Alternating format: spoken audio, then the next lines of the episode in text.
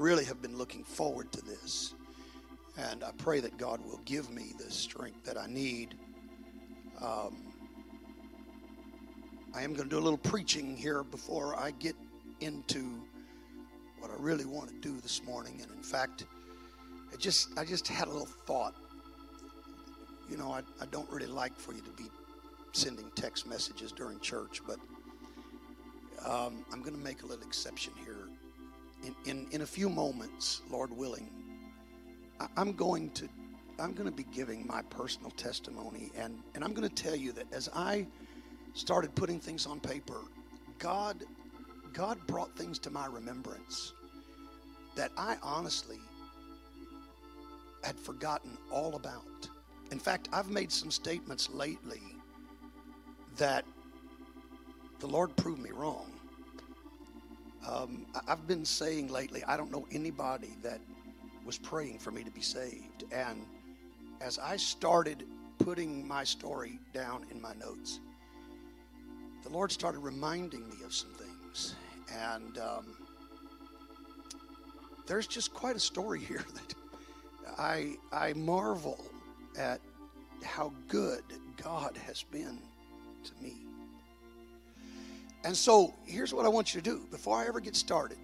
If there is somebody right now that you think is not in church somewhere, that you think could be touched by the story of a young man who knew nothing about God, but God's grace reached down. And there's several factors, several people involved in this story that God just had mercy on and there, there's a lot of things here that I see where God could use this story to touch a lot of hearts. If there's somebody on your heart right now that you think maybe is not in a service, if you could get your phone out and just send them a text and send them a link to newlifepc.com slash listen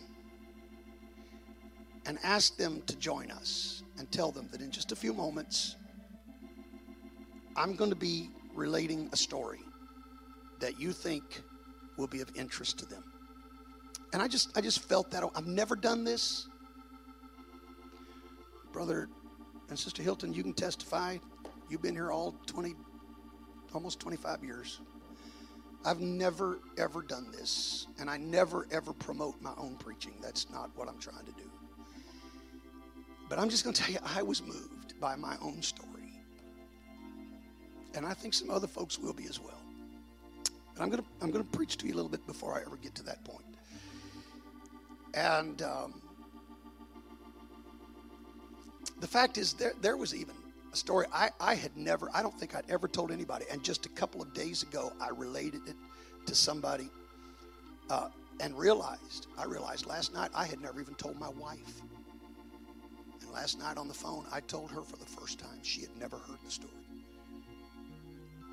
Uh, it, it's it's amazing to me what God has done. And and I'll say this again when I know others may be listening, but some of it's going to sound pretty far out. It really is. But I promise you, I'm telling the truth. I fear God too much to stand behind this pulpit and make up wild stories but it, it really is God. It's God's in it, and and that's the only way I know to relate it. And and really, where I'm going to have to stop today for time's sake. I was telling Brother Goff some things last night that happened just after this story ends. But I don't have time to tell you today. That the miracles just continued and the amazing pieces that God continued to put together My wife told me last night, said, one of these days, it's going to have to be another book you write. And that may be the case, just to give God the glory. Um, I don't know. But anyhow, I was just trying to give you a little time there. If there's somebody on your heart that you think might be touched by this, encourage them and let them know hey, I'm sitting in church right now, but my pastor's getting ready to tell a story that I think you might enjoy hearing. And um, we'll see what God does. We'll see what God does. Turn with me to the book of Luke, chapter 19. Because you know me, I'm I'm not going to preach to you without giving you some scripture, right? So and and let me say too, while you're turning to Luke 19, thank you to all of you who took the time in the previous week to give your testimony because really that's what stirred me up so much to take the time to write mine down. And it is an amazing thing when we start hearing what God has done in the lives of others.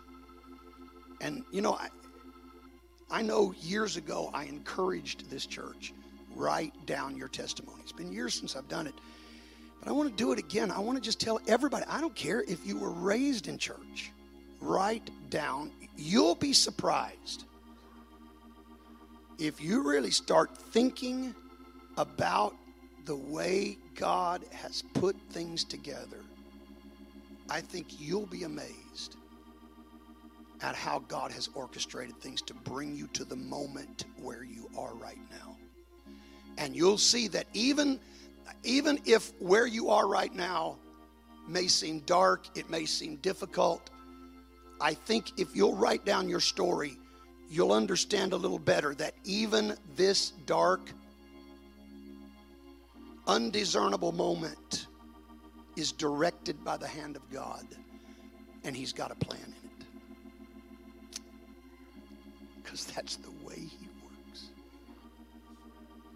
It's the way he works. He doesn't do anything by accident. I'm telling you, he, you know, I, I, I hope I'm not wasting time, but I am a horrible chess player. I'm just horrible at it because I don't have the patience to sit down and plan a move. I just say, okay, this guy will go here. So, you know, and my opponent laughs and king me. You know, I mean, whatever. I, no, that's checkers, isn't it? Whatever. I mean, you see, I told you I'm terrible. I'm terrible at chess. You know, it, it, it, he'll move and say checkmate. I mean, yeah, that's it. So, I mean, I'm just terrible at it because I just, I, I'm not, I just don't have, I don't have the patience in a game to sit here and plan out 15 moves ahead. But I'm just telling you, with God, He's got every, He knows, He knows what the opponent is going to do. He knows how the opponent is going to respond to his move. And he's already planned his counter move. Are you hearing me today? Uh, he's got it set up. He's setting the enemy up for the final checkmate. It's, it's, it's just the way it works.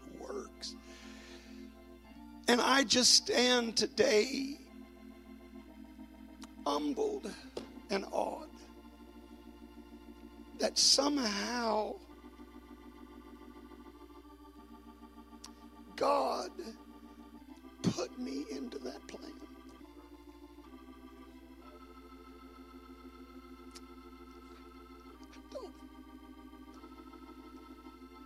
And He put you in that. The fact that you're here, God found a place for you in his great master plan.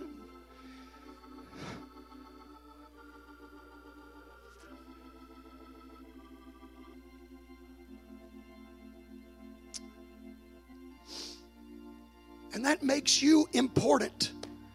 It gives you significance.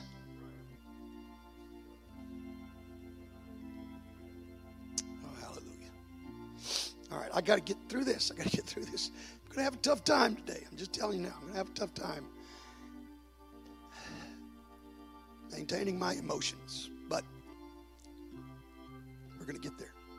Luke 19, beginning with verse 1. And Jesus entered and passed through Jericho, and behold, there was a man named Zacchaeus, which was the chief among the publicans, and he was rich. And he sought to see Jesus, who he was and could not for the press because he was little of stature. And he ran before her and climbed up into a sycamore tree to see him. for he was to pass that way.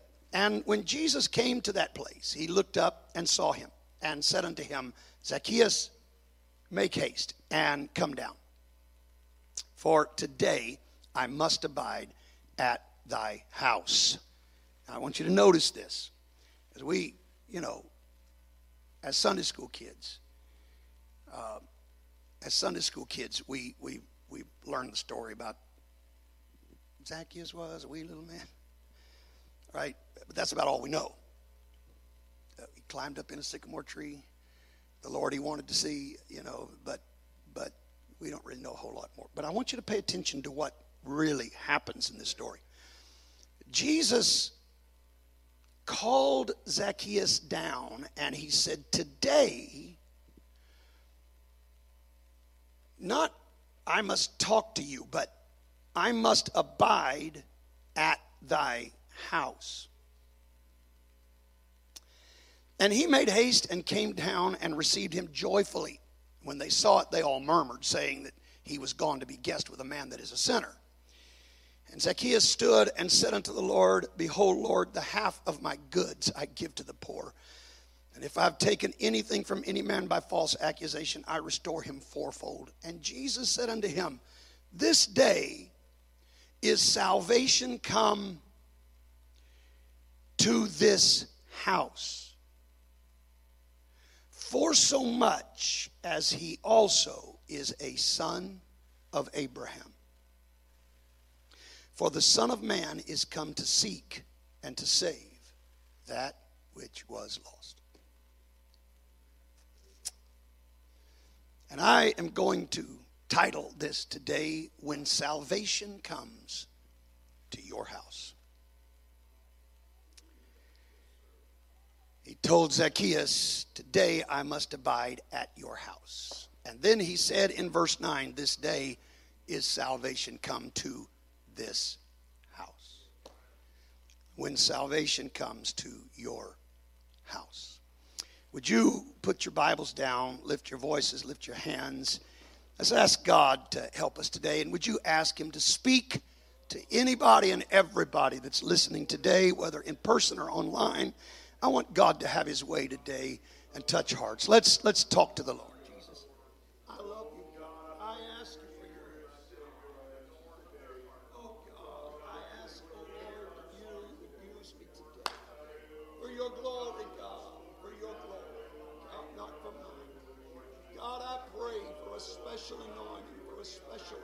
God. Oh, Lord, to rest upon me today. God, I ask for special strength and special grace. Oh, God, as I minister to this congregation, God, Lord, help me to feed the flock of God.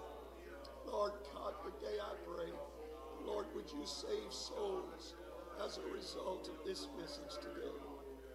In Jesus' name. In Jesus' name. In Jesus' name. Praise God. Praise God. In Jesus' name. God bless you. You may be seated. Now, I am asking you, church, that because I am just a bit physically weak, would you make up the difference by worshiping a little bit more responsively than what I'm putting forth? Would you act like I'm just really on fire today? and and uh, you know, act like I'm some 20 year old evangelist that's just uh, stomping and jumping and spitting all over himself and everybody else, and and and it, act like it's the most exciting thing you ever heard, and that'll help me to get through this a little better. All right?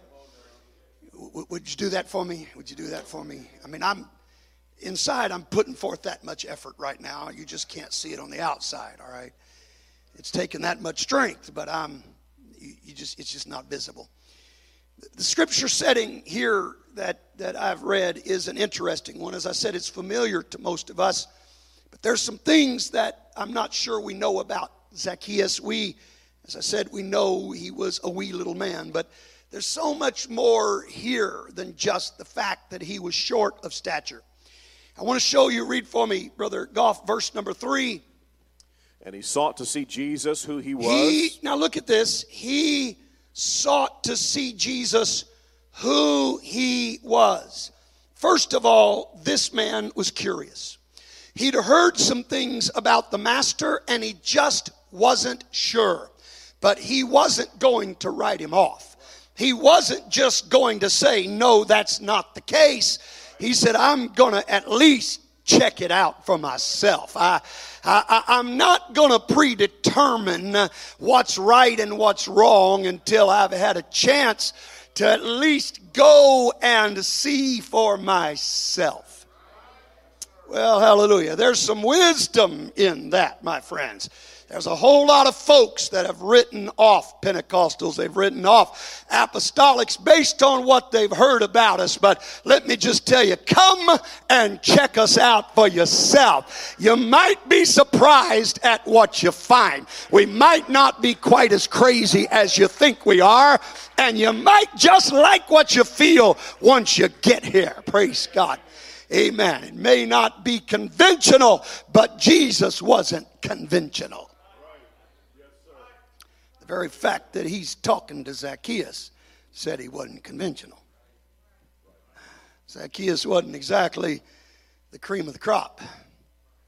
He wasn't exactly uh, the most popular celebrity in Israel. Amen. Um, we'll talk about that maybe in a minute. The second thing we see about him in verse 4, read. And he ran before and climbed up into a sycamore tree to see him for he was to pass that way. Now, this is interesting. Here's a man, not only was he curious, this man had a real desire. He was desirous. He was desirous enough that when he got there and saw that the crowd was too thick, that there were too many people, and he, being short of stature, he could easily have said, Well, no way for me to get to him. I might as well just forget about it. Nobody wants to give me passage through here. They don't like me, they, they've rejected me. See, Zacchaeus was a tax collector. That made him a traitor to his people. He was a Jew who was working for his captors, he was working for the Roman government. Uh, that, that was, that was uh, uh, keeping the Jewish people in captivity. And so he was a traitor. So the Jewish people are not going to just clear a path and let Zacchaeus through. He was short. It would have been easy for him to see the crowd and say, well, not much hope for me. But this man had enough desire that he said, I don't care what's standing in my way. I'm going to find a way. I want to find out about this man, Jesus, and I am going to find a way to do it. You know, it's one thing for a tall man to climb a tree. It's usually a lot easier for a tall man to reach up to a limb and to get his legs positioned on another limb. But a short man, it's going to take a little more work. I know firsthand. I know what it's like. I'm going to tell you, it takes a little bit more work for a short man to get up that tree. But here's Zacchaeus. He said, I don't care. I don't care what it takes. I don't care what it costs. I've got enough desire on the inside of me. I am going to find out uh, about this man called Jesus. And verse 6 tells us something about him. Read. And he made haste and came down and received him and joyfully. Received him. He received him. He was not only curious and desirous, he was receptive. Amen. Now this is this is important because I've had a lot of folks show up for church that were curious and they were desirous, but when they saw it and they felt it, they weren't quite so ready to receive it. But the Bible says about Zacchaeus that when the Lord spoke to him, he didn't just he didn't just receive him, but he received him joyfully. He was glad that the Lord called him. He was glad that the Lord spoke his name. He was glad that the Lord invited himself over to the house of Zacchaeus. Hallelujah. And then look at look at what happens next here, verse number eight. And Zacchaeus stood and said unto the Lord, Behold, Lord, the half of my goods I have give to the poor. And if I have taken anything from any man by false accusation, I restore him fourfold. Now, let me tell you, this man was curious, he was desirous, he was receptive. Most importantly, he was repentant. He was repentant. He said, Lord, I'm going to make things right. See, this was this was a habit of tax collectors. Um, now I'm gonna leave that alone. Um, they they like to take more than was their due.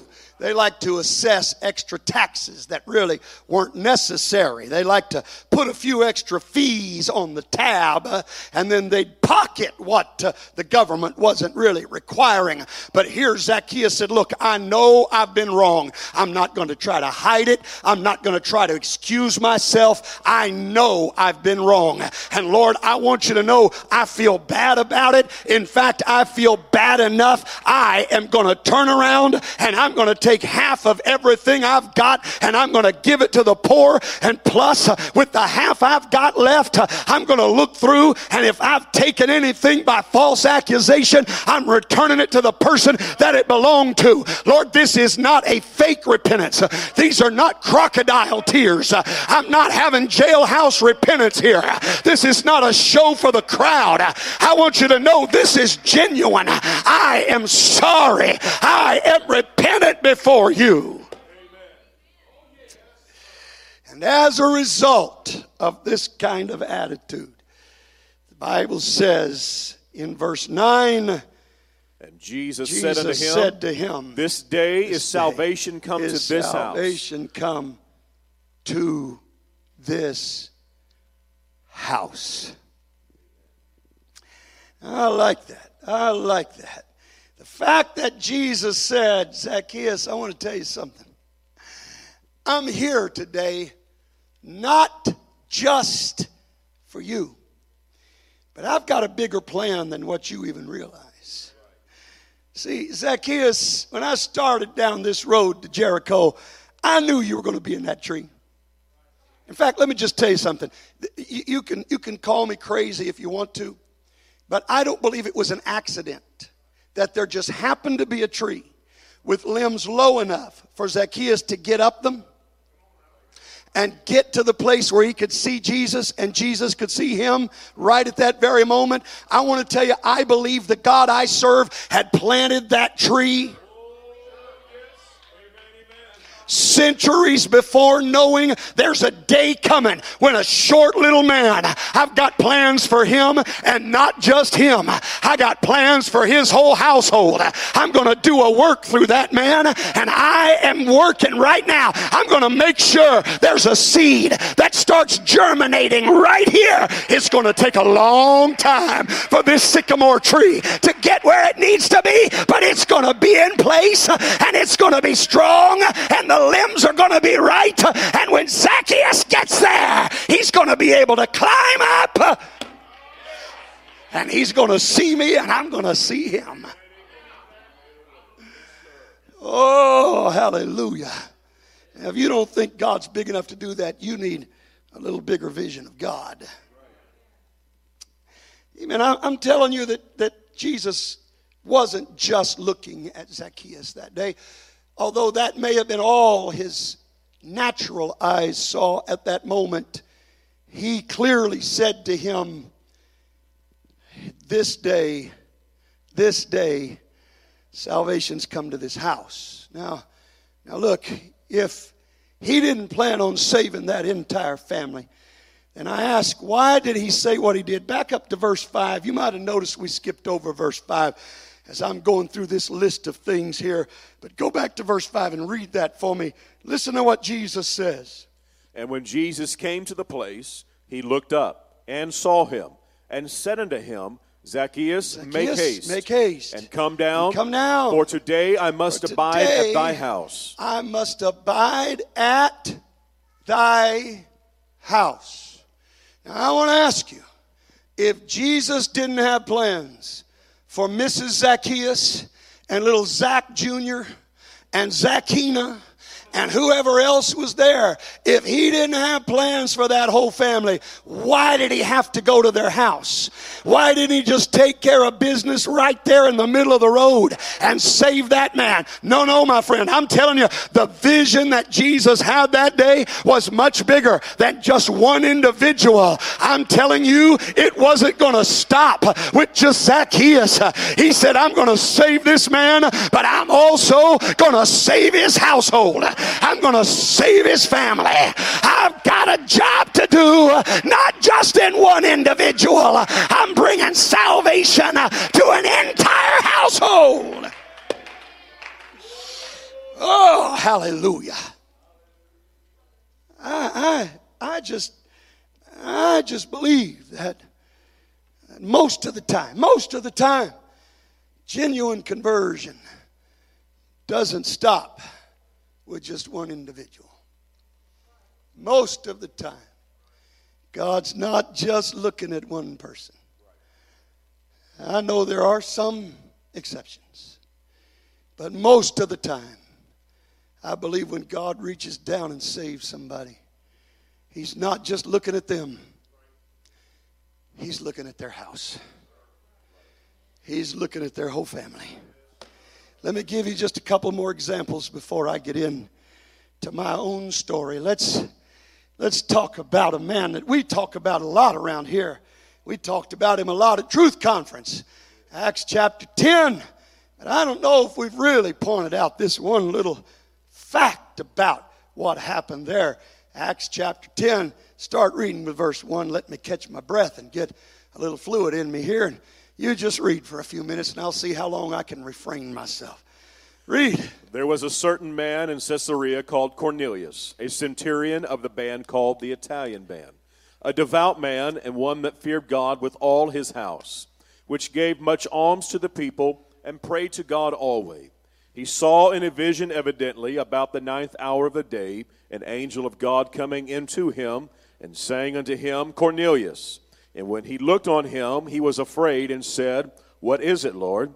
And he said unto him, Thy prayers and thine alms are come up for a memorial before God. And now send men to Joppa and call for one Simon, whose surname is Peter.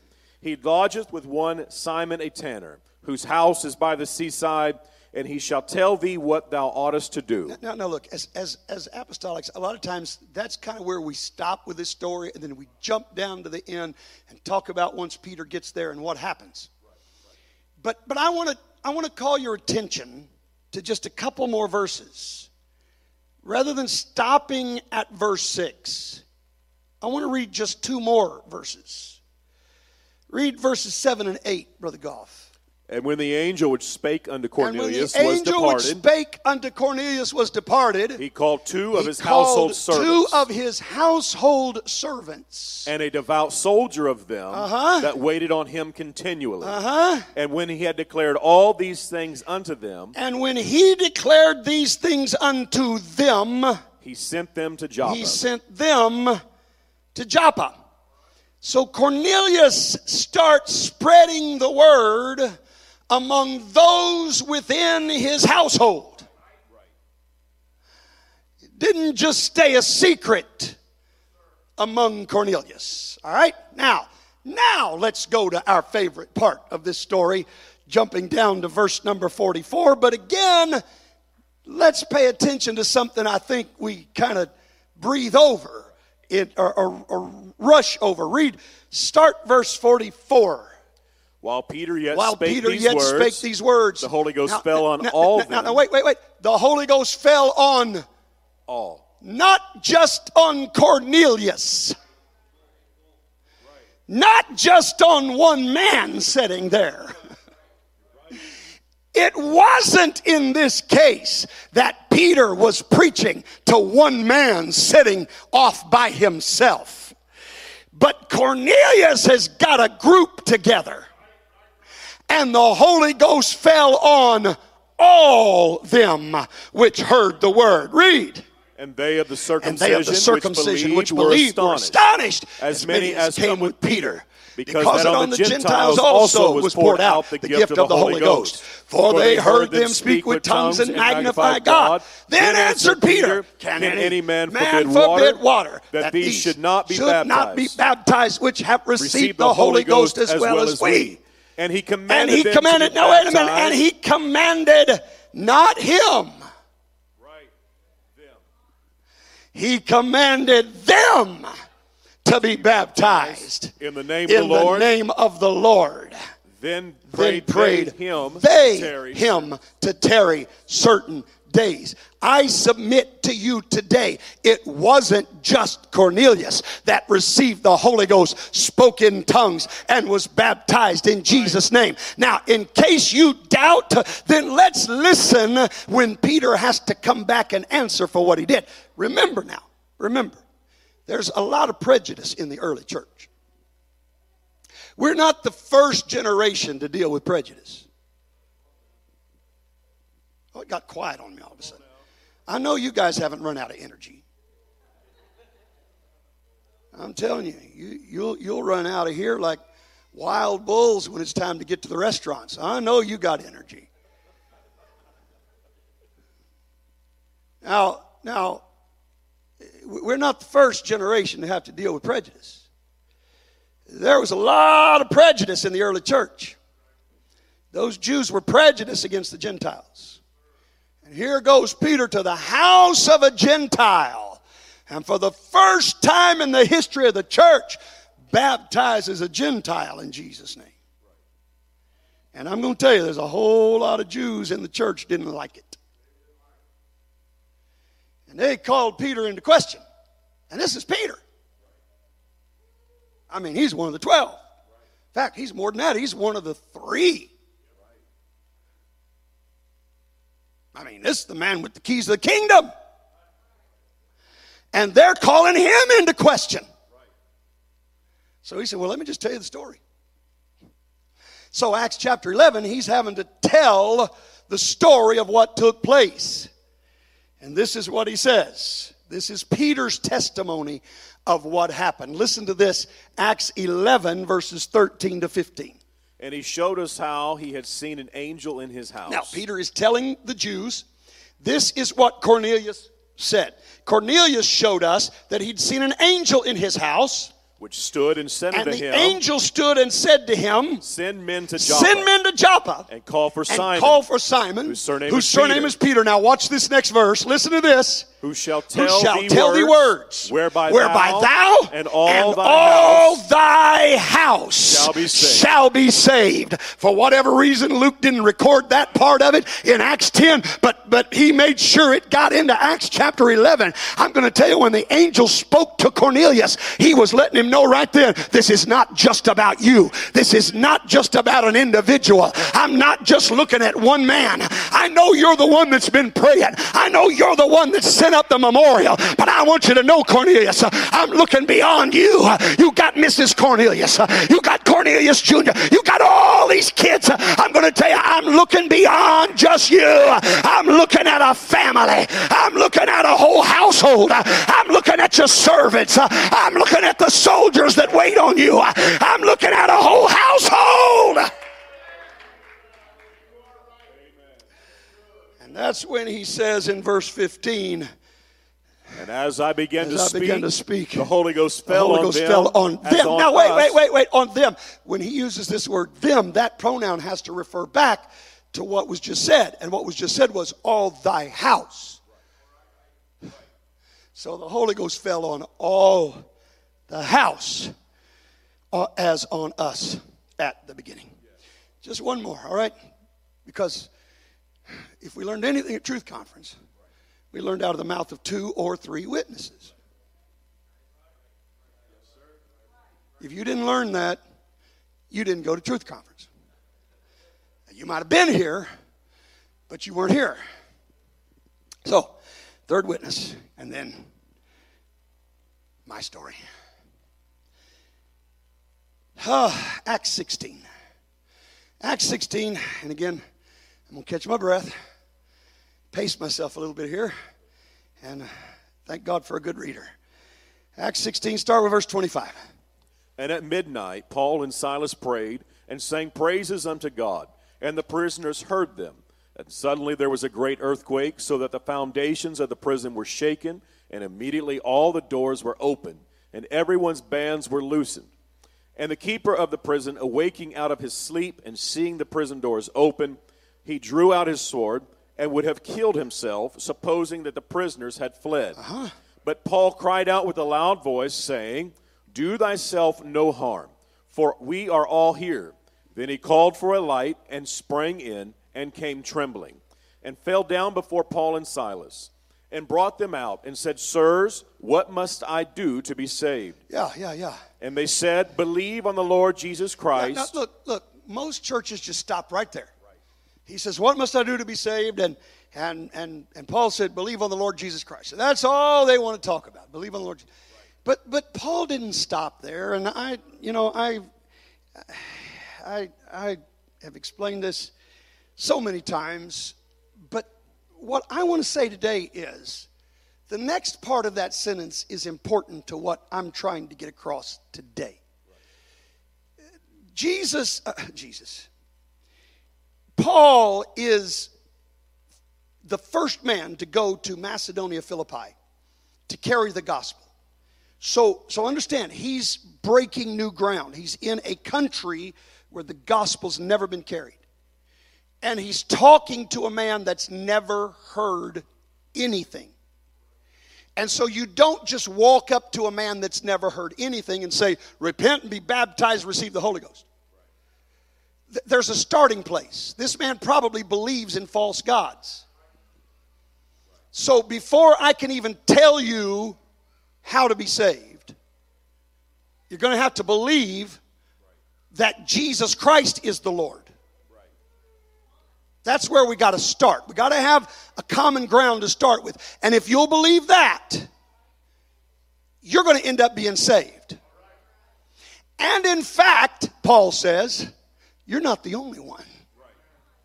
Because if you'll believe what I'm going to tell you, God is about to do a work, Mr. Jailer, not just with you, but with Mrs. Jailer and Jailer Jr. Right? And what I say, and Jailina. I'm telling you, God looked at a man and God prompted that preacher and said, Understand this, Paul. I sent you to this city to start a church. I sent you to this city to start a church, and this is where it's starting. I'm giving you right now not just a man, but a family. You're going to be saved and your house. Now, read on. And they spake unto him, spake unto him the, word of the, the Lord, word of the Lord, and to all that and were in his listen, house. and they didn't just speak to him, but he got all of his family up out of bed. He got the children out of bed. He got the wife out of bed. He got everybody up and said, "Hey, it's time to get up. We're about to have church in here." And the preacher started preaching. And he preached not just to the jailer, but to everybody in the house. And then what happened? And he took he them took the them the same same hour of the night night, and washed and he stripes washed their stripes, and was then he got his sins washed. He was baptized, but not just him, he but and he and all of his, his whole family got baptized the same night. Oh, Read. And when he had brought he had them, brought into, them his into house, his house, he set, he meat, set before, meat before him and rejoiced. and rejoiced, believing in God with all his house. That's what I'm preaching to you today. When God starts a work, He doesn't just start it in an individual. God's not just looking at you, God's looking at your family. God's looking beyond just you. He sees somebody else, He sees others around you, He sees those you're going to impact, He sees those you're going to influence. Oh, let's thank God. Let's thank God. Let's thank God.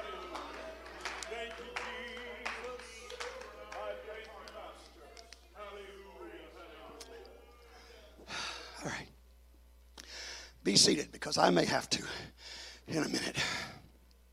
And you think I'm kidding. I'm not.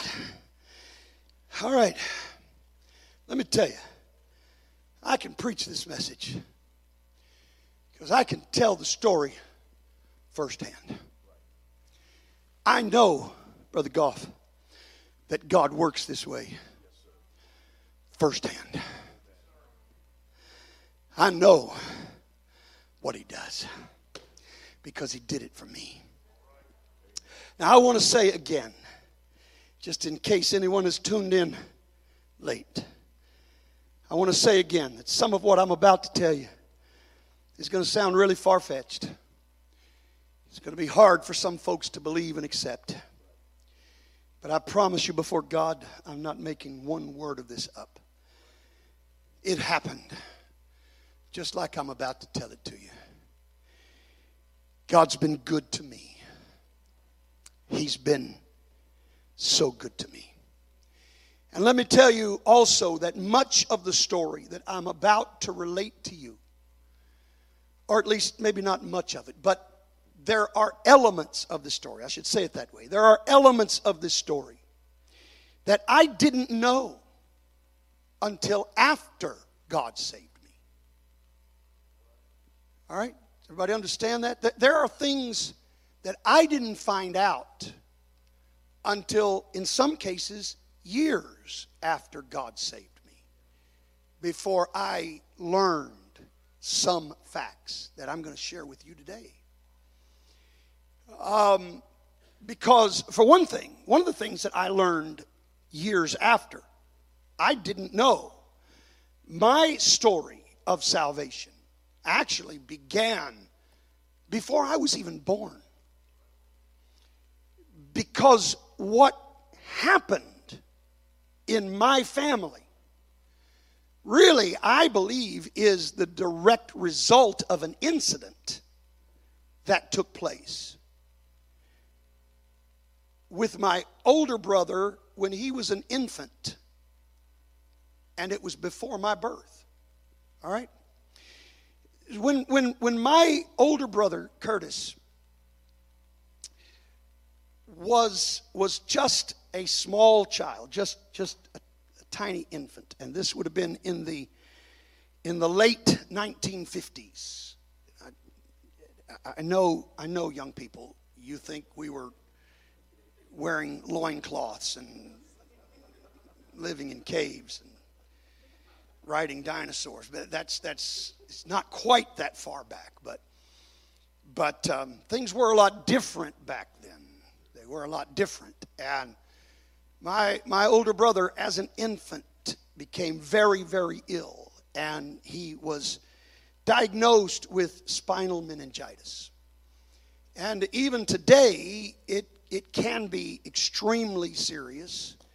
Um, in fact, I was doing a little bit of research in preparation for this message and, and saw, you know, they said most cases now, um, if, if you get there quick enough, they can treat it and it's no problem. But, but if you don't, it still can be very, very dangerous and even fatal. But things were a lot different in the 1950s. And, and there wasn't near the ability to, to um, get a hold of things as quickly. And even some of the treatments available today were not available then. And I'm just telling you that in that situation, there was very little hope for my brother. Now, my family, and this is, this is maybe insignificant, but, but it does play a little part in, in this story. But my family uh, was living in Indiana. All of my family is from Indiana. And, and they were living in Indiana. And, and my, my parents, my dad, by the way, and I'm not, I'm not throwing stones. Anybody that's listening, I'm not throwing stones. I'm just telling the story. All right? I'm not criticizing any religion or denomination. I'm just telling the story. But my dad had been raised um, as a child. He was he was he was brought up to be very loyal and faithful to their local Baptist church in small town of Dana, Indiana. My mom, on the other hand, um, attended the Catholic church in Clinton, Indiana, and um, my mom and dad met. I won't go through all that story and, and, and, and got married and, and my older brother was born. And, and, and then as an infant, he was diagnosed with spinal meningitis. And, and he's at the hospital and the doctors are just not giving him much hope and not giving my parents much hope. And my mom and dad were not practicing their religion at all. All right. I, I so I said they, they were raised somewhat devout to their faith as kids, But as adults, they were not practicing their religion at all, either of them. And, and, and just really didn't think about God much. And, and, uh, but now they've got their firstborn hanging between life and death. And the doctors are not giving them much hope that they can do anything for the baby. And in absolute desperation, and I found this out years later, in absolute desperation, my mom and dad fell to their knees and said, God, if you can hear us, if you would just heal our baby, we'll serve you. We'll live for you. If you'll just let that baby live.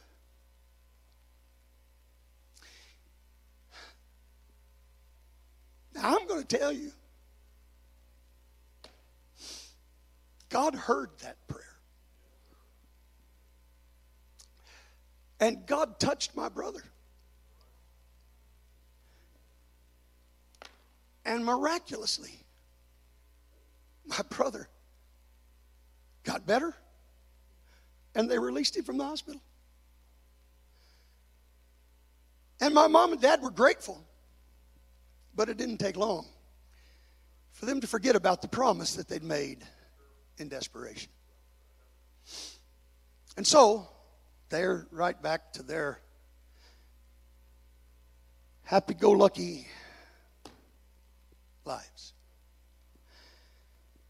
Um, at some point along the way, and this also is important to the story, at some point along the way, my grandmother, my mom's mom, uh, my, my grandfather had left her. She was in dire straits and ended up moving in with my parents. And uh, she ended up living with my parents, my family, until the day she died. And that's important to the story. And I just saw what time it is, so I really got to hurry up here. Um, but but she moved in there with my parents, and and so you know things.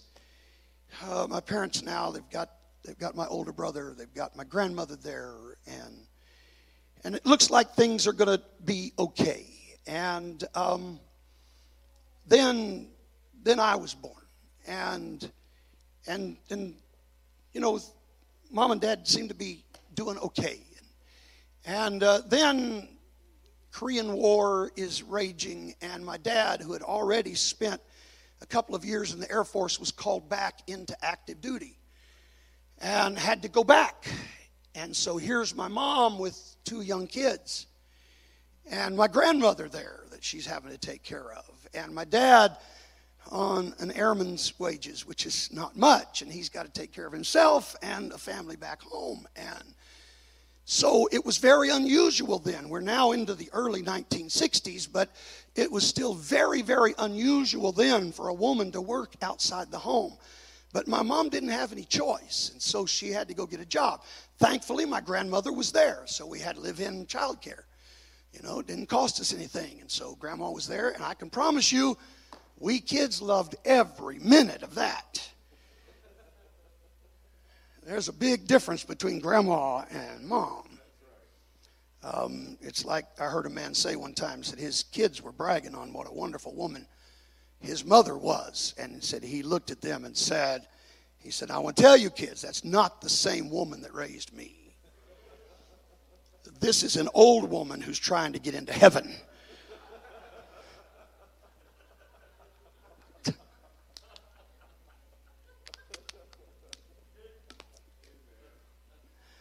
My, my grandmother raised us. And so mom is working a job. She's trying to take care of us while my dad's off fighting for our country. And, and uh, thankfully, the, the, war ended about two years into that uh, tour of duty, and he was able to be honorably discharged and come back home. And then it took him some time to get back on his feet, and, and he finally found a good job. And, you know, mom um, was, was pretty comfortable in working that job, and grandma was taking care of the kids. And so she just kept working. Well, with two incomes in the 1960s, we started living fairly comfortably and didn't take long until we got a nice little house and uh, started buying a new car every year and things are going good for the Riggin family, you know, and and uh, things are going fairly well. And and one day we, um, well, well, before I before I go too far into that, I'm about to get way ahead of myself. One of the things that happened, I want to tell you, this is where, in in all of this, I'm telling you, God never forgot that promise my parents made. I'm convinced that from the moment my parents prayed that prayer, God's eyes were on our family. And God was determined. You made me a promise, and I'm not going to let you go. And, I, and, and, and listen, this is one of those things that I had not even told my wife until last night. And it's one of those things that sounds so strange, but it's the absolute truth. Now, my mom and dad did not take us to church. We didn't go to church. I didn't know anything about the Bible. I will tell you, there was something in me that I was hungry for God. I was interested in God. They didn't teach us about God. They didn't, they didn't run God down. They weren't against God and the church, but they just didn't teach us about it. But back then in the 1960s, on Sundays, all the television programming was religious. That's all you could see on Sundays on TV. And so I couldn't wait for those Sunday mornings and try to learn whatever the Lutherans had on that day or the Baptists or whatever. I'd try to try to glean something. I was so hungry to learn something about God. And most of it was just and, again, not throwing stones at anybody, but most of it wasn't real Bible lessons. It was more about morality and just doing right by your brother. And you understand? So it wasn't real learning scripture or anything. And that's what makes this so amazing. One night, it must have been Christmas time, I and I'd forgotten about this and, and, had never told anybody until this week, and had never told my wife until last night. But one night, must have been around Christmas time, I, I remember I was probably five or six years old. I had a dream. And I'm telling you, church, I remember it so clear. Here I was, a six year old boy or whatever it was, walking up to a manger and looking into that manger and seeing a baby and knowing it was baby Jesus, which wouldn't mean, I mean, it's Christmas time. So that, but as I stood there and looked at this baby, knowing in my mind, this is baby Jesus, and he's very much alive and kicking and cooing and whatever. But as I'm standing there looking at him, before my eyes, this baby began to change. And all of a sudden, it wasn't a baby in that manger, it was a lamb. Now, I didn't understand for many years that he was the Lamb of God. But I'm going to tell you, as a six year old boy, not knowing anything at all about God, I believe God was already trying to plant something in my heart. God saw a hunger in me, and God was reaching for me. He was reaching for me. So, at some point, then, after that, we, we went and bought a brand new house out in the country, and I mean, things are going good. Things are going good for us. And, and uh, we get out there, and, and um, I get invited to an aunt's house. Um, who they're still this was one of my dad's sisters and they're still very involved in that church. My dad was raised in it. And i get out there just happens to be the week of vacation bible school. And I, I, was so excited that i got to go to vacation bible school. I'd not ever been to church in my life and and i was getting to go to vacation bible school to me i'm going to church for a week and I'm going to learn about Jesus. I don't know anything about him, but I want to know. And I'm telling you, Brother Goff, I remember, I still remember the craft we worked on that week. I remember they gave us a bar of soap and a piece of felt, brown piece, black piece of felt to wrap around that bar of soap and a gold piece of felt to come around the edges. And then we took little sequins and formed a cross on the front of it. And that little bar of soap was a little Bible. And that was so precious to me because I didn't own a Bible. But that spoke to me of something that was God's. And as a child, that was precious. And you know, th- it amazed me, Brother Self. I re- as I was writing all this, I started remembering a song they taught me in vacation Bible school. I couldn't have been more than nine years old.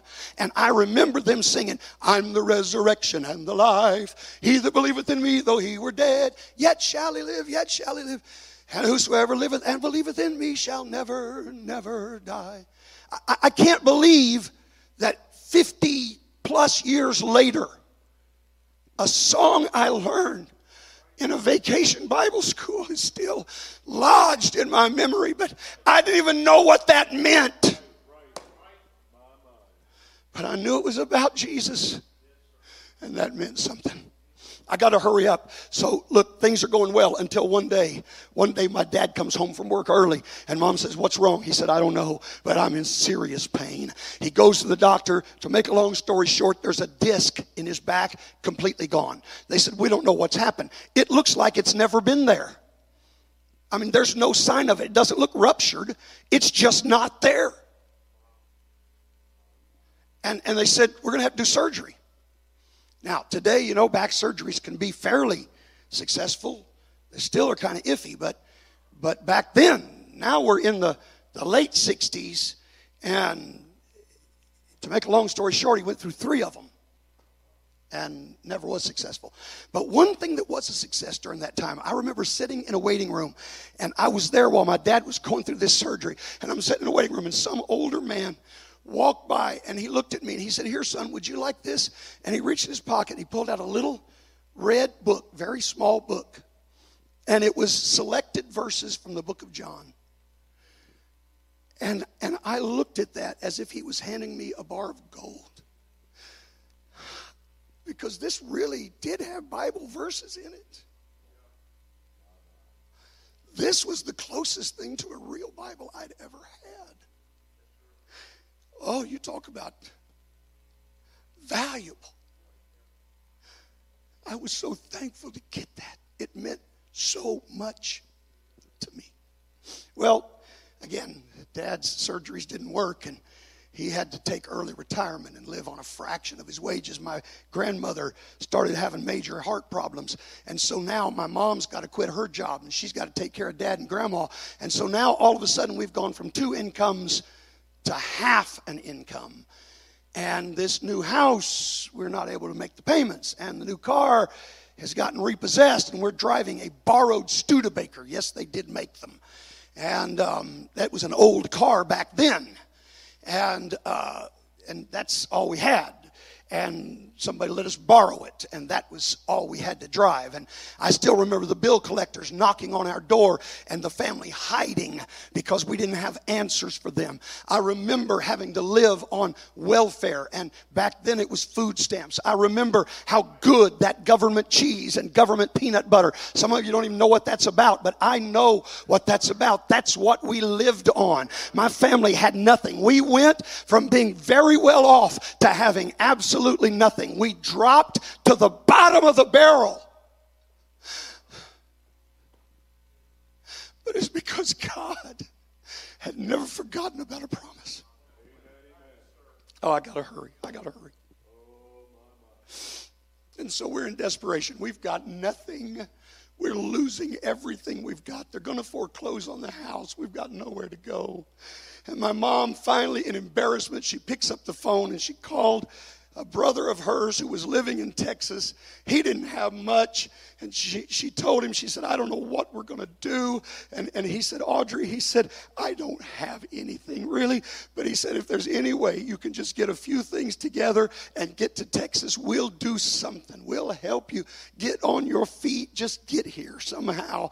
And so we've found a way to get a little U-Haul trailer and hooked it on the back end of that borrowed Studebaker, and we took off from Indiana and drove halfway across the continental U.S. and landed in a little North Texas town of less than 800 people, and and and here we are. Uh, we we moved into literally a rundown shack, falling apart. Uh, back then they used to talk about on the wrong side of the tracks that's where we lived it, it was it was it it was where the poor folks were. The poor people called us poor, all right? Um, I mean, it, it, was, it was bad, all right? I'm just telling you. You, you look at where I am now and think that I don't know anything about poverty. I promise you, I do. And I, I've been there and I've struggled. And I remember Christmases hearing my mom and dad whispering behind our backs, trying to figure out who they could borrow money from so they could buy one or two trinkets. So that when we kids got up Christmas morning, there was something underneath the tree for us. I know what that's all about. I know what it's all about. Now, I forgot a very important part of this story in my rush. Way back before we ever moved to that house in the country, way back to that point. All right, everybody with me? Because this is very important. Way back to that house before we moved, when we'd bought a house, before we moved to the house in the country, one of my cousins by the name of Michael, his mom, my, my mom's sister, she ran into some family problems, and Michael had to move in with us. Now, he was he was considerably older than me, probably about 10 years older than me, I guess. Um, and uh, he had to move in with us. And one day, one day, a man came knocking on our door. I don't know how I forgot this part of the story, but a man came knocking on our door and he told my dad, he said, I run a Sunday school bus. And he said, I see that you've got some boys running around here. He said, Do you think your boys would like to ride a Sunday school bus? Now, I was too young back then, but Michael and my older brother got on that United Pentecostal Church Sunday school bus and started going to a Oneness Jesus name church as children. I'm telling you, God was remembering a promise. Now, my older brother's still pretty young. He didn't understand a lot of what he was hearing there, but Michael was old enough and one Sunday morning, Michael didn't come home on the bus. The pastor brought him home. And the thing about it was, Michael, my dad had bought him a brand new suit to wear to church that day. And Michael's standing on the front porch, the pastor's standing there with him, and Michael is dripping wet. I'm talking about in this new suit. And the pastor's got a big smile on his face. And he said, he said, Mr. Reagan, I just want to tell you that today Michael repented of his sins and we baptized him in Jesus' name. And, and my dad said, In that suit? Yes, sir. Well, I can't say the words my dad said. But my dad cussed that preacher and told him, Don't you ever set foot on my property again and my boys will never be back to your church. So that's an important part of the story. So all of this happens. We lose every. We, we buy the new house, move the country, buy the new house. We lose everything when we get there. We move to Texas. We're at the bottom. We finally, family helps us. We're doing what we can. My dad can't work. He can't do anything. Um, my mom my grandma's still not doing very well. And it's just a bad situation, all right? It's a bad situation. But slowly, people are trying to help us, and slowly we're able to get out of that old shack, and we get, you know, a fairly decent little house to live in, and and and and we get there, and one day, Michael shows up. He had gone back to live with his mom, and they'd end up moving to another town in Texas, and they came by to visit us one day, and he shows up, and it's a Wednesday, and and he's there at the house with us. And and late in the afternoon he looks at me and he said hey he said um, i know where there's a church not too far from here. He said uh, would you like to go to church with me tonight?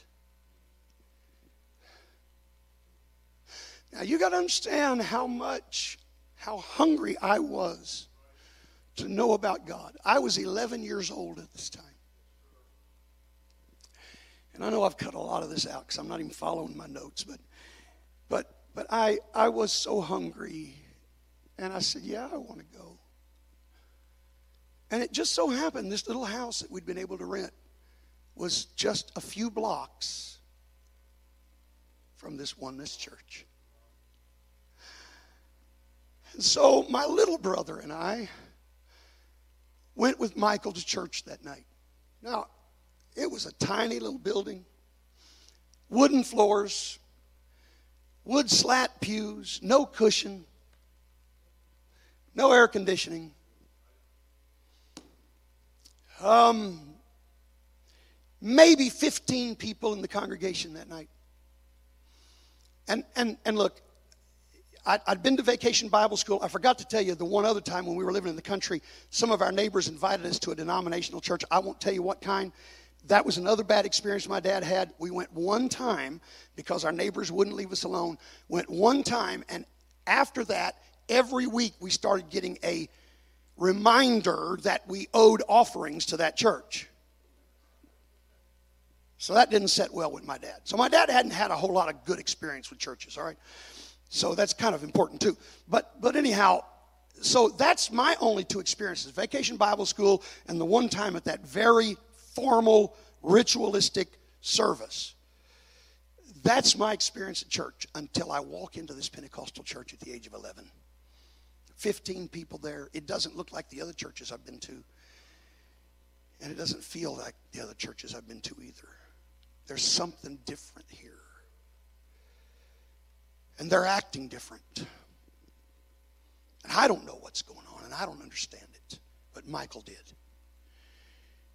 I don't know what the preacher preached. I don't know what anybody sang, but I do know when the altar call came, Michael got up and made his way to the altar. I didn't know what he was doing. My little brother didn't know what he was doing. We just thought this is what we're supposed to do, so we went with him. We knelt beside him. I didn't know what prayer was about. I'm just trying to watch him, see what he's doing. I'm trying to do whatever he's doing. But he's sincerely praying and repenting. And eventually the pastor comes over and lays hands on him. And Michael raised his hands, and the Holy Ghost fell on him. And Michael fell over on his back and started speaking in tongues as the Holy Ghost filled his heart that day.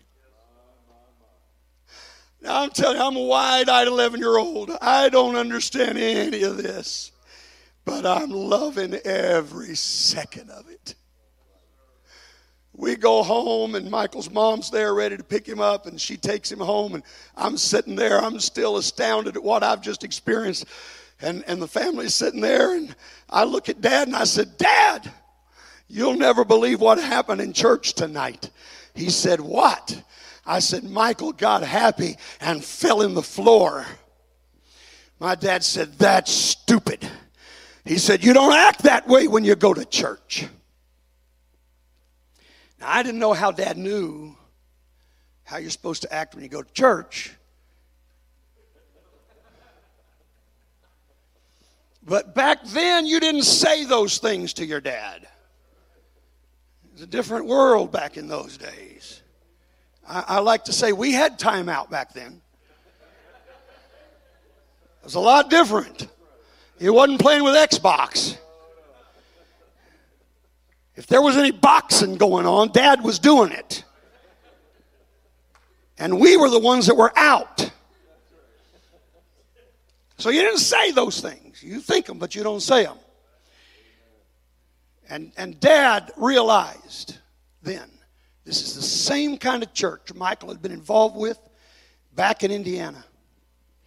And dad looked at me and he said, Son, I want to tell you now, I don't want you involved with those people.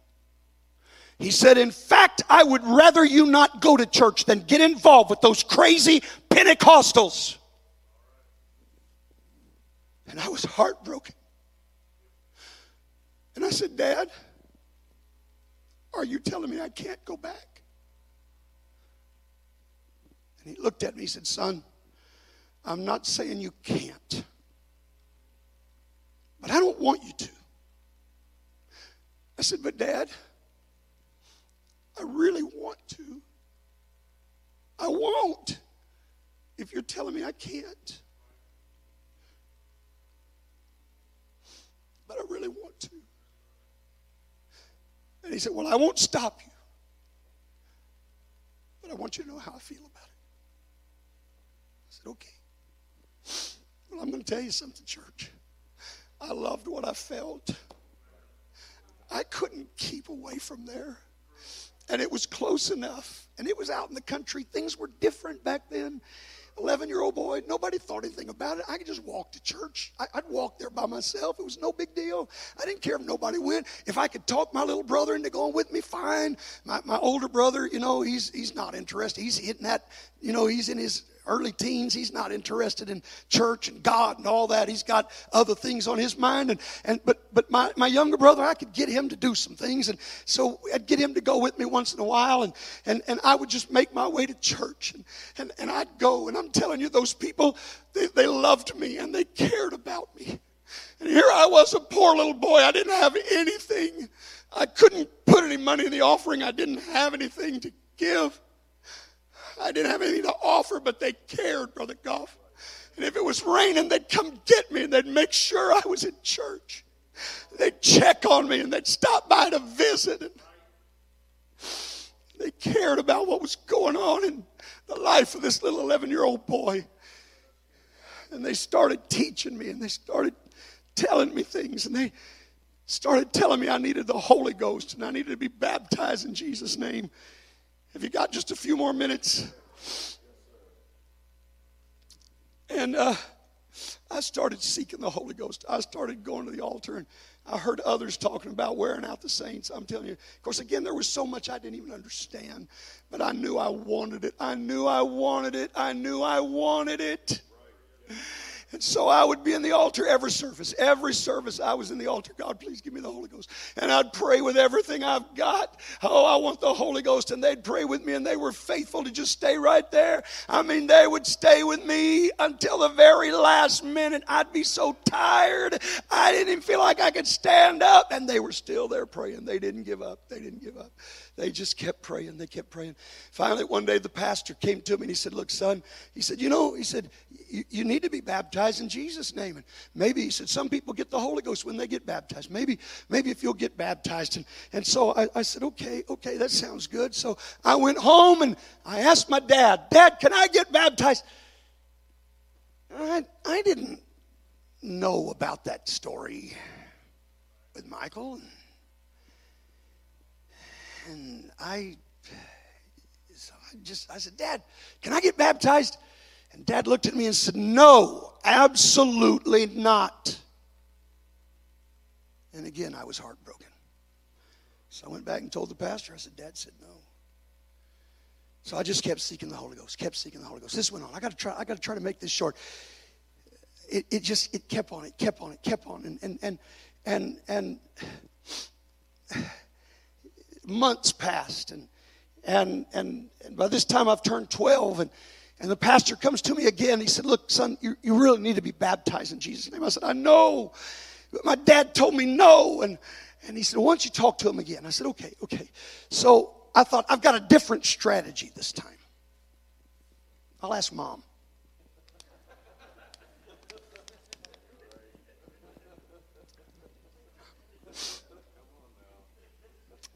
So I went home and I waited till mom's off by herself. And I said, Mom, Mom, I, I really want to be baptized.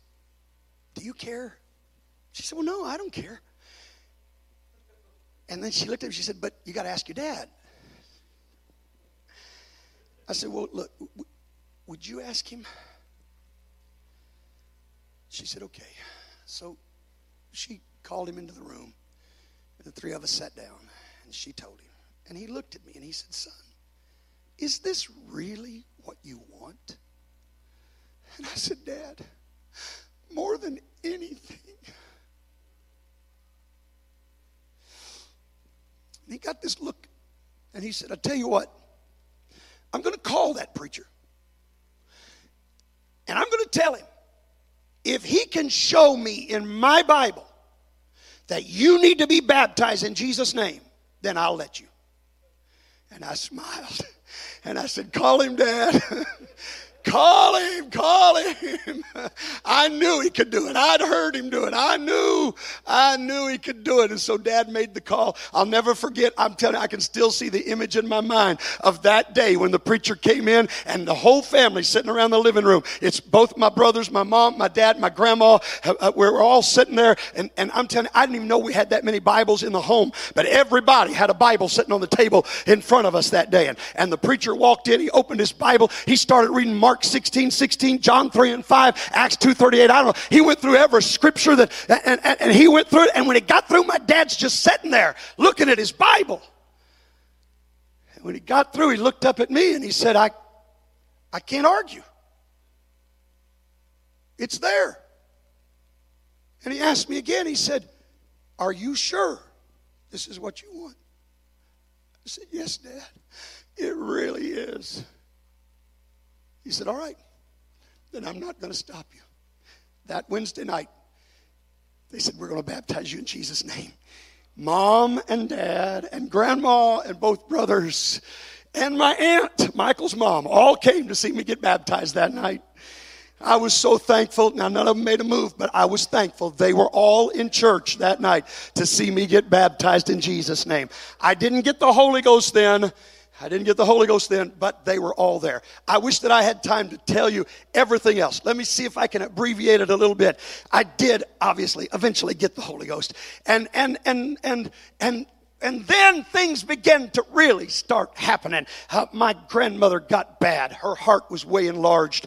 And, and I told my mom, I said, the church is praying for grandma. We're having prayer for grandma. We're believing God's going to touch her. The doctors had given up on grandma. And, and then all of a sudden something happened and grandma's enlarged heart just went right back down to its normal size. And they released her from the hospital. And my mom was blown away. And, and mom ended up coming to church with me that next night. And and I watched her. She walked on the porch of the church and tears are streaming down her cheeks. And I said, Mom, what's the matter? She said, I don't know. I just feel something. She walked in, and you can imagine my amazement when the pastor said, Are there any testimonies? And here's my mom. Here she is, maybe her second time, third time in church, and she stands up to testify. And she said, I'm not a member here, but I just want to say thank you to all of you church people for praying for my mom. I know she's alive today because you prayed for her, and God heard your prayer, and God healed my mom because you prayed for her. Now that's important too. That's important too. And so, and so I kept working on, kept working on. Finally got my brother, he got to come in with me regular. God filled him with the Holy Ghost. Amen. And he got baptized in Jesus' name. My younger brother's so thankful for that. And and then, and then, and then, and then, and then then, then then the night came, a Wednesday night. I talked my mom and dad into both being in church with me on a Wednesday night. Now, what I didn't know and didn't find out until later is just before church on that Wednesday night, mom had slipped off into the bedroom and she'd gotten down beside her bed and she prayed a prayer. She told us this later. She said, I prayed and said, God, I don't know about what's going on at this church where my boy's going, but if this is really real and if this is where you want me, I want you to show me something tonight. I want you to give me some kind of sign tonight in the service. And if you'll do that, then I'll know it's real. Hang on, church. So mom and dad come to church. They're not sitting there very long. Remember, these are hard pews, hardwood, no cushion. Remember, my dad's had three back surgeries, all right? So they're sitting there on these hardwood pews. They're not there very long. My dad's squirming. He can't hardly stand it. He's in so much pain. Finally leans over to my mom and he said, I can't stay here any longer. I got to go. I can't take the pain. And mom knew what she'd prayed and she wanted to give God time to answer. So she wasn't about to just get up and walk out. So she leaned up and tapped the man on the shoulder that was sitting in front of him. Now he's about six four probably. He's got hands on him like I don't even know what. This is the abs- I'm not exaggerating. 15 and a half triple A shoes. That's the truth. That's the truth. This was a big man. And it just so turned out he was a preacher. Now, she tapped him on the shoulder and said, Sir, would you mind praying for my husband? Asking a preacher to pray for a sinner is like saying sick 'em to a dog. And look, that meant my dad and I, I often tell people when you've seen me, you've seen my father. He's built like me, so, you know, and here's this guy. My dad didn't stand a chance. When Brother Stovall turned around and grabbed my dad by the hand and pulled him out of that pew, dad didn't have a chance. And Brother Stovall led him right down to the front. He wasn't going to pray for him there, he led him down to the altar.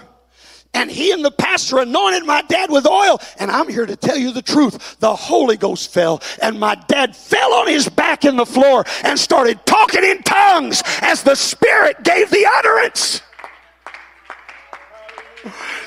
And my mom said, That's all I need to see. If that man that's fought against it all these years can get it, it's got to be real. That's all I needed to know.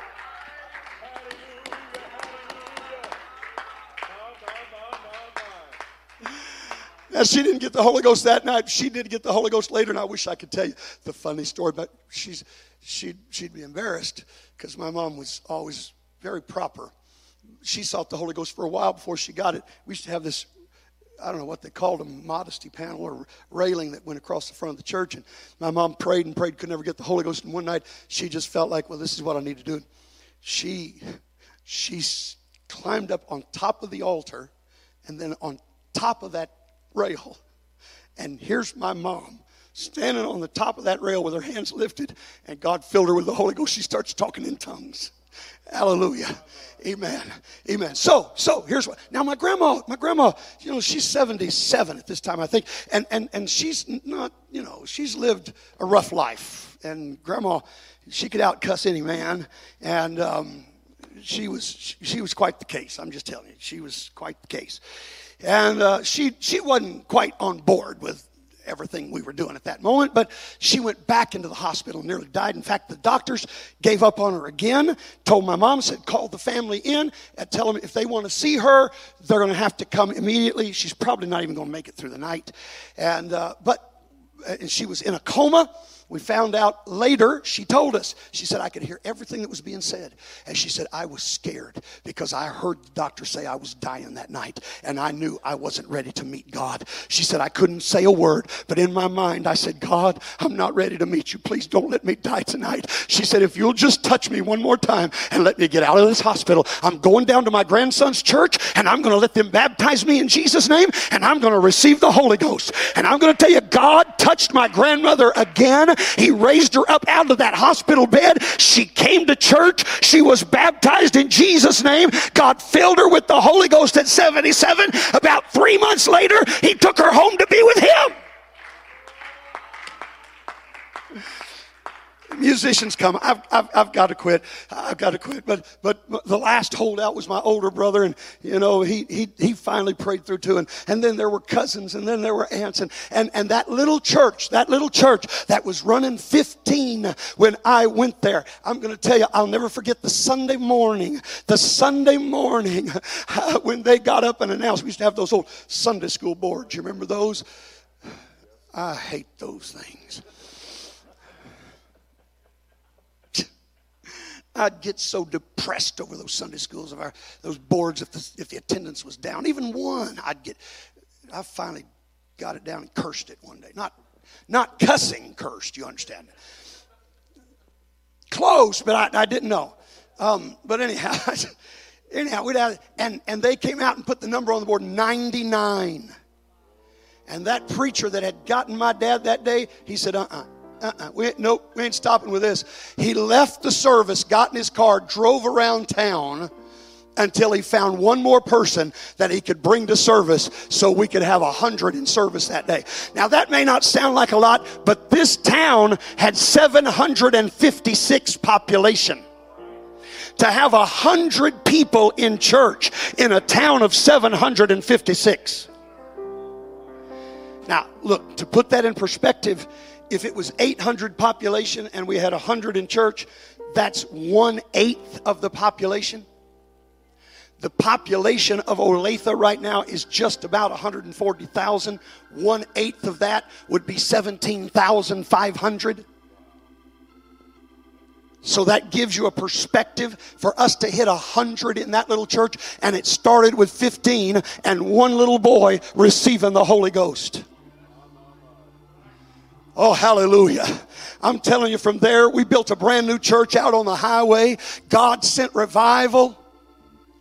Listen to me, church. Listen to me. Here's the whole thing. God was looking. I know it was just a little boy, and that church didn't understand when they were investing in a little boy. But God wasn't just bringing salvation to a little boy, salvation had come to my house. Salvation had come to my house. And I'm here to tell somebody today why don't you quit waiting around?